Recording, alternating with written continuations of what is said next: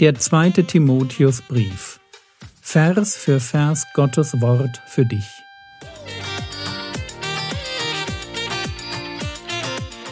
Ich brauche eine Auszeit und deshalb bekommt ihr in den nächsten Wochen eine ganz neue Reihe von mir zum zweiten Timotheusbrief. Mein Name ist Jürgen Fischer und ich wünsche euch beim Zuhören Gottes Segen und viele hilfreiche geistliche Impulse für euer Leben. Wo wir ganz genau wissen, in alle Ewigkeit werden wir Gemeinschaft mit Gott haben. Es ist immer Leben und Unvergänglichkeit. Und wenn ihr zwei so Begriffe habt, die man so nebeneinander stellt, dann spricht man im Griechischen von einem Hendiadioin.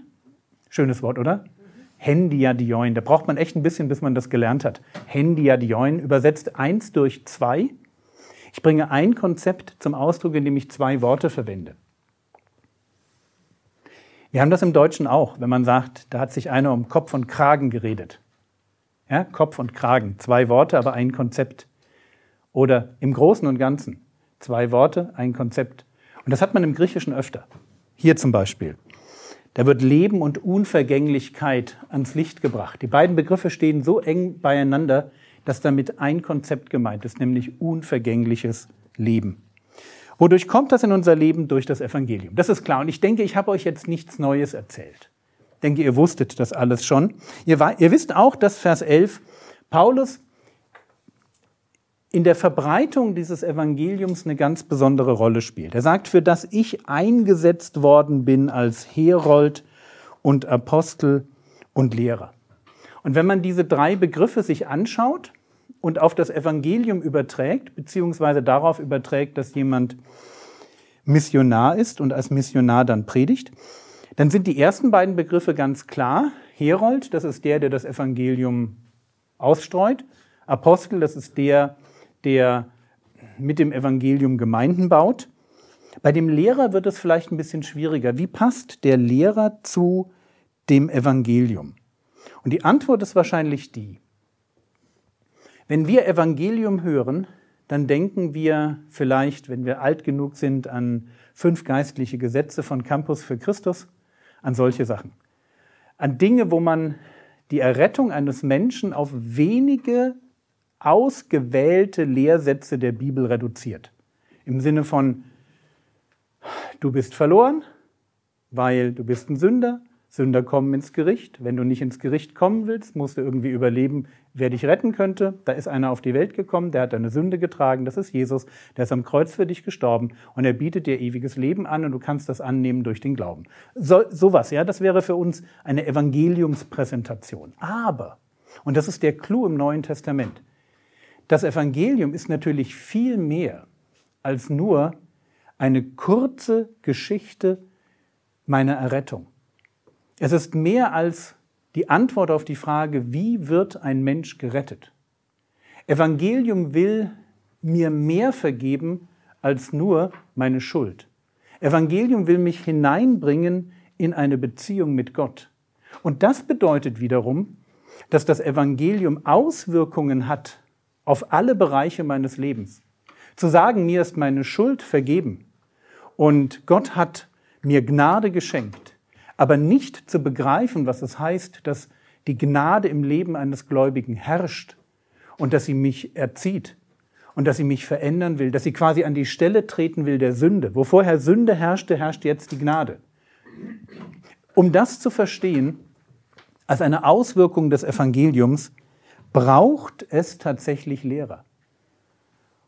Es braucht Leute, die da ein Stück tiefer einsteigen und mir erklären, was mit dem Evangelium alles an Veränderungen in meinem Leben ganz normal dann auch Raum greifen. Paulus selber formuliert in Römer Kapitel 1, Vers 15 folgendes. Er sagt, dementsprechend bin ich, so viel an mir ist, willig, auch euch, die ihr in Rom seid, das Evangelium zu verkünden. Also der gesamte Römerbrief ist eine Verkündigung des Evangeliums.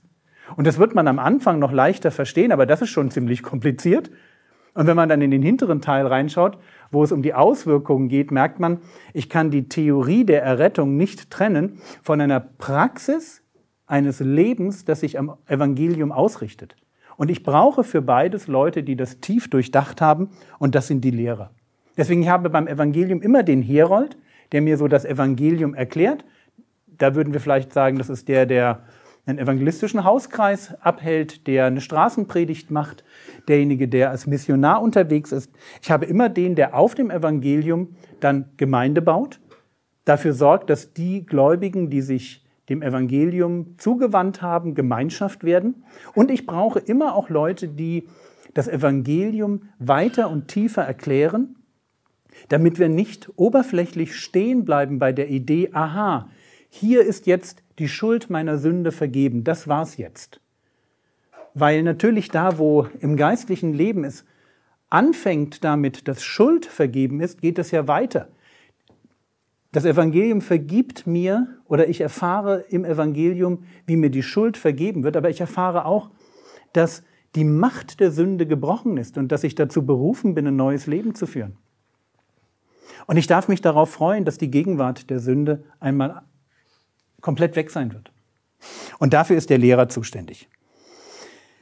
Vers 12. Aus diesem Grund leide ich dies auch, weil er da eine Berufung, einen Auftrag hat. Aber ich schäme mich nicht. Er sagt nicht genau wofür er sich nicht schämt. Ja, könnte sein eingekerkert sein, das Predigen. Aber ist egal. Ich schäme mich nicht. Warum schämt sich der Apostel nicht? Warum müssen wir uns auch nicht schämen? Denn das, was er jetzt sagt, das gilt auch für uns. Er sagt, ich schäme mich nicht, denn ich weiß, wem ich geglaubt habe. Christen schämen sich nicht für ihren Glauben, weil sie den Charakter Gottes kennen. Ich weiß schon, das hatten wir im letzten Vortrag, dass das Evangelium selber einige Elemente enthält, für die man sich ganz leicht schämen könnte. Also Jesus ist schon der, der Anti-Held. Okay, ja? Er ist schon, er ist schon so ein Frodo-Typ, wenn man das so will. Also, wo du erstmal denkst, macht nicht so viel her ist aber dann gleichzeitig der, der alles, und zwar wirklich alles in einem Maß erreicht, wo man nur sagen kann, boah, Hammer. Aber wenn du ihn dir so anschaust, wenn du sagst, wie irgendwo so äh, im, im, Hinterland von, von Israel, da so ähm, am Ostrand des Römischen Reiches in so einer ganz unbedeutenden äh, Provinz, da, da, da ist so ein kleiner Wanderprediger, der nicht mal eine richtige Ausbildung hat, ja. Das ist der Messias? Du kannst den ganz, ganz leicht übersehen. Und wenn jemand ein Argument braucht gegen Jesus, Jesus liefert dir ganz viele, bis heute. Atheisten haben es wirklich leicht, zu sagen, ich will diesen Jesus nicht. Argumente en masse. Und trotzdem, das ist der Weg, den Gott geht.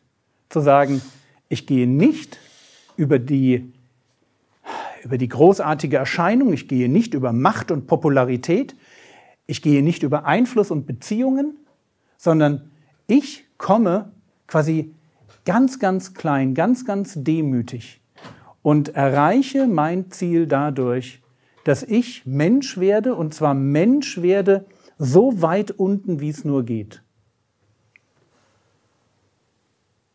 Und da unten, wo mich jeder am Ende splitterfasernackt, am ganzen Körper mit, mit blutigen Wunden übersät, mit einer Dornenkrone auf dem Kopf, als Schwerverbrecher verurteilt, an einem römischen Kreuz hängen sieht, da wo jeder nur noch vorbeigeht, den Kopf schüttelt und vor mir ausspuckt. An der Stelle wird Weltgeschichte geschrieben. An dem Moment passiert der, der eine, da passiert das eine, was jeder Mensch braucht in seinem Leben. An so einer Stelle. Das ist absolut irre. Ihr müsst euch ab und zu mal wieder vergegenwärtigen, was ihr da eigentlich glaubt. Wenn da jemand sagt, du spinnst doch. Du, du kannst doch nicht sagen, dass, vor 2000 Jahren an einem bestimmten Tag X zu einer Stunde X zu einer Minute X, da einer stirbt und sagt, es ist vollbracht. Und du denkst, das war für dich? Für dich? Ist doch albern, oder? Und doch sagen wir das. Und mehr noch, wir wissen, wem wir geglaubt haben. Wir kennen den Charakter Gottes. Wir kennen den Charakter Gottes und deshalb werden wir uns dafür nicht schämen. Ich weiß, wie Gott ist. Ich weiß, dass so ein Weg der Rettung tatsächlich ihm entspricht. Weil er damit einlädt und weil er damit verschiedene Dinge deutlich macht. Deutlich macht, dass Sünde wirklich eine ganz grausame Angelegenheit ist, dass der Tod eine Realität ist, dass Gott zum Knecht wird, um mich zu retten, dass Gott den Weg ganz unten durchgeht, um mir eine Hoffnung zu bereiten. Überlegt, was das für ein Gott ist, der bereit ist, für dich Mensch zu werden der seine Allmacht und seine Allwissenheit und seine Allgegenwart ablehnt, ablegt, um für dich Mensch zu werden, für dich an einem Kreuz zu sterben und zu verbluten und da jämmerlich drauf zu gehen. Das ist der Charakter Gottes, an, an den wir glauben. Und weil wir das sehen, weil wir sehen, wie sehr Gott uns geliebt hat, wie sehr Gott für uns all in gegangen ist. Wirklich, weil er unsere Verlorenheit gesehen hat, diese Verlorenheit teilt und als Teil dieser Verlorenheit unser Retter wird. Erinnert euch an die Taufe, wo er vor Johannes steht und Johannes sagt, ich, das ist Quatsch, dass ich dich, du musst mich taufen, das wäre richtig. Und er sagt, lass es so geschehen, damit die, die Gerechtigkeit voll gemacht wird vollständige Identifikation mit einer verlorenen Menschheit. Das ist unser Gott, der sagt, ich bin bereit, alles zu geben, damit du ewiges Leben finden kannst. Und weil wir diesen Gott kennen, weil wir wissen, mit wem wir es zu tun haben, dass er absolut treu ist, dass er absolut freigebig ist, dass er Güte im Übermaß ist, dass er ein Gott ist, der genau weiß, was er tut, wie man, der weiß, wie, was man tun muss, um uns zu retten weil wir ihn durch und durch kennen und immer wieder sehen, dass er absolut vertrauenswürdig ist. Deshalb schämen wir uns nicht. Ich weiß, wem ich geglaubt habe und bin überzeugt, dass er mächtig ist, mein anvertrautes Gut bis auf jenen Tag zu bewahren. Das anvertraute Gut, dahinter steckt die Idee, dass wenn in der Antike jemand auf Reisen gegangen ist, er hat, dann hat er seinen wertvollsten Besitz einem Freund anvertraut und der sollte in der Abwesenheit drauf aufpassen. Und wenn er dann zurückkommt, geht er zu dem Freund und sagt, hey, gib mir meine Sachen wieder zurück. Und Paulus, der im Gefängnis sitzt, verwendet jetzt dieses Bild und sagt, mein anvertrautes Gut, das heißt, das, was in meinem Leben wirklich Wert hat, und das ist natürlich nichts anderes als mein ewiges Leben, ich weiß, bei wem das Gut gut aufgehoben ist. Ich hänge hier im Gefängnis, ich weiß nicht, wie lange ich noch leben werde, aber ich weiß eines, mein ewiges Leben kann mir niemand nehmen, weil Gott, wie ein guter Freund, darauf aufpasst und sobald ich wieder zu Hause bin, Achtung, zu Hause hier bei Gott, sobald ich wieder nach Hause komme, da kriege ich mein ewiges Leben und das kann mir niemand wegnehmen. Da kann, ach, da kann der Kaiser sich anstrengen, so viel er will, mich in ein Gefängnis stecken, mich, mich den, den wilden Tieren zum Fraß vorwerfen. Mein ewiges ne Leben nimmt mir niemand weg. Und weil das so ist, weil wir diese Zuversicht haben, weil wir den Charakter Gottes kennen. Ich hoffe, wir kennen ihn. Wenn nicht, macht euch auf die Suche, den Charakter Gottes kennenzulernen. Das ist ein eigenständiges Bibelstudium wert, dass man sich mit den Eigenschaften Gottes, mit den Eigennamen Gottes, mit den Bildern für Gott beschäftigt. Man braucht so ein Studium in meinen Augen für intelligente Anbetung, wie so Startpunkte, von denen aus man Gott Dinge sagt, die man an Gott einfach toll findet. Und wir brauchen das, um tiefer und tiefer hineinzukommen in, in eine leidenschaftliche Beziehung mit Gott. Ein Wort an, an euch, ihr lieben Ehemänner. Eine leidenschaftliche Beziehung zu einer Frau bekommt man dadurch, dass man sie bewundert. Okay? Ich hoffe, euch ist das klar. Sollte euch das verloren gegangen sein, dieses Wissen, das weiß man immer so als 20-Jähriger, weiß das jeder noch.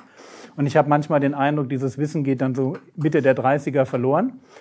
Also nochmal, eine leidenschaftliche Beziehung fußt auf Bewunderung und Bewunderung braucht Worte. Und zwar neue Worte. Und deswegen, ich hatte es heute Morgen am Frühstückstisch schon, ich will die Frage nochmal hier in den Raum stellen. Also, wann habt ihr das letzte Mal mit neuen Worten eure Frau bewundert? Das war's für heute. In der nächsten Episode wird diese Reihe fortgesetzt. Mit dem regulären Podcast geht es am 14. November 2022 weiter. Viele alte Episoden finden sich auch in der App und in den meisten Podcast-Playern. Der Herr segne dich, erfahre seine Gnade und lebe in seinem Frieden. Amen.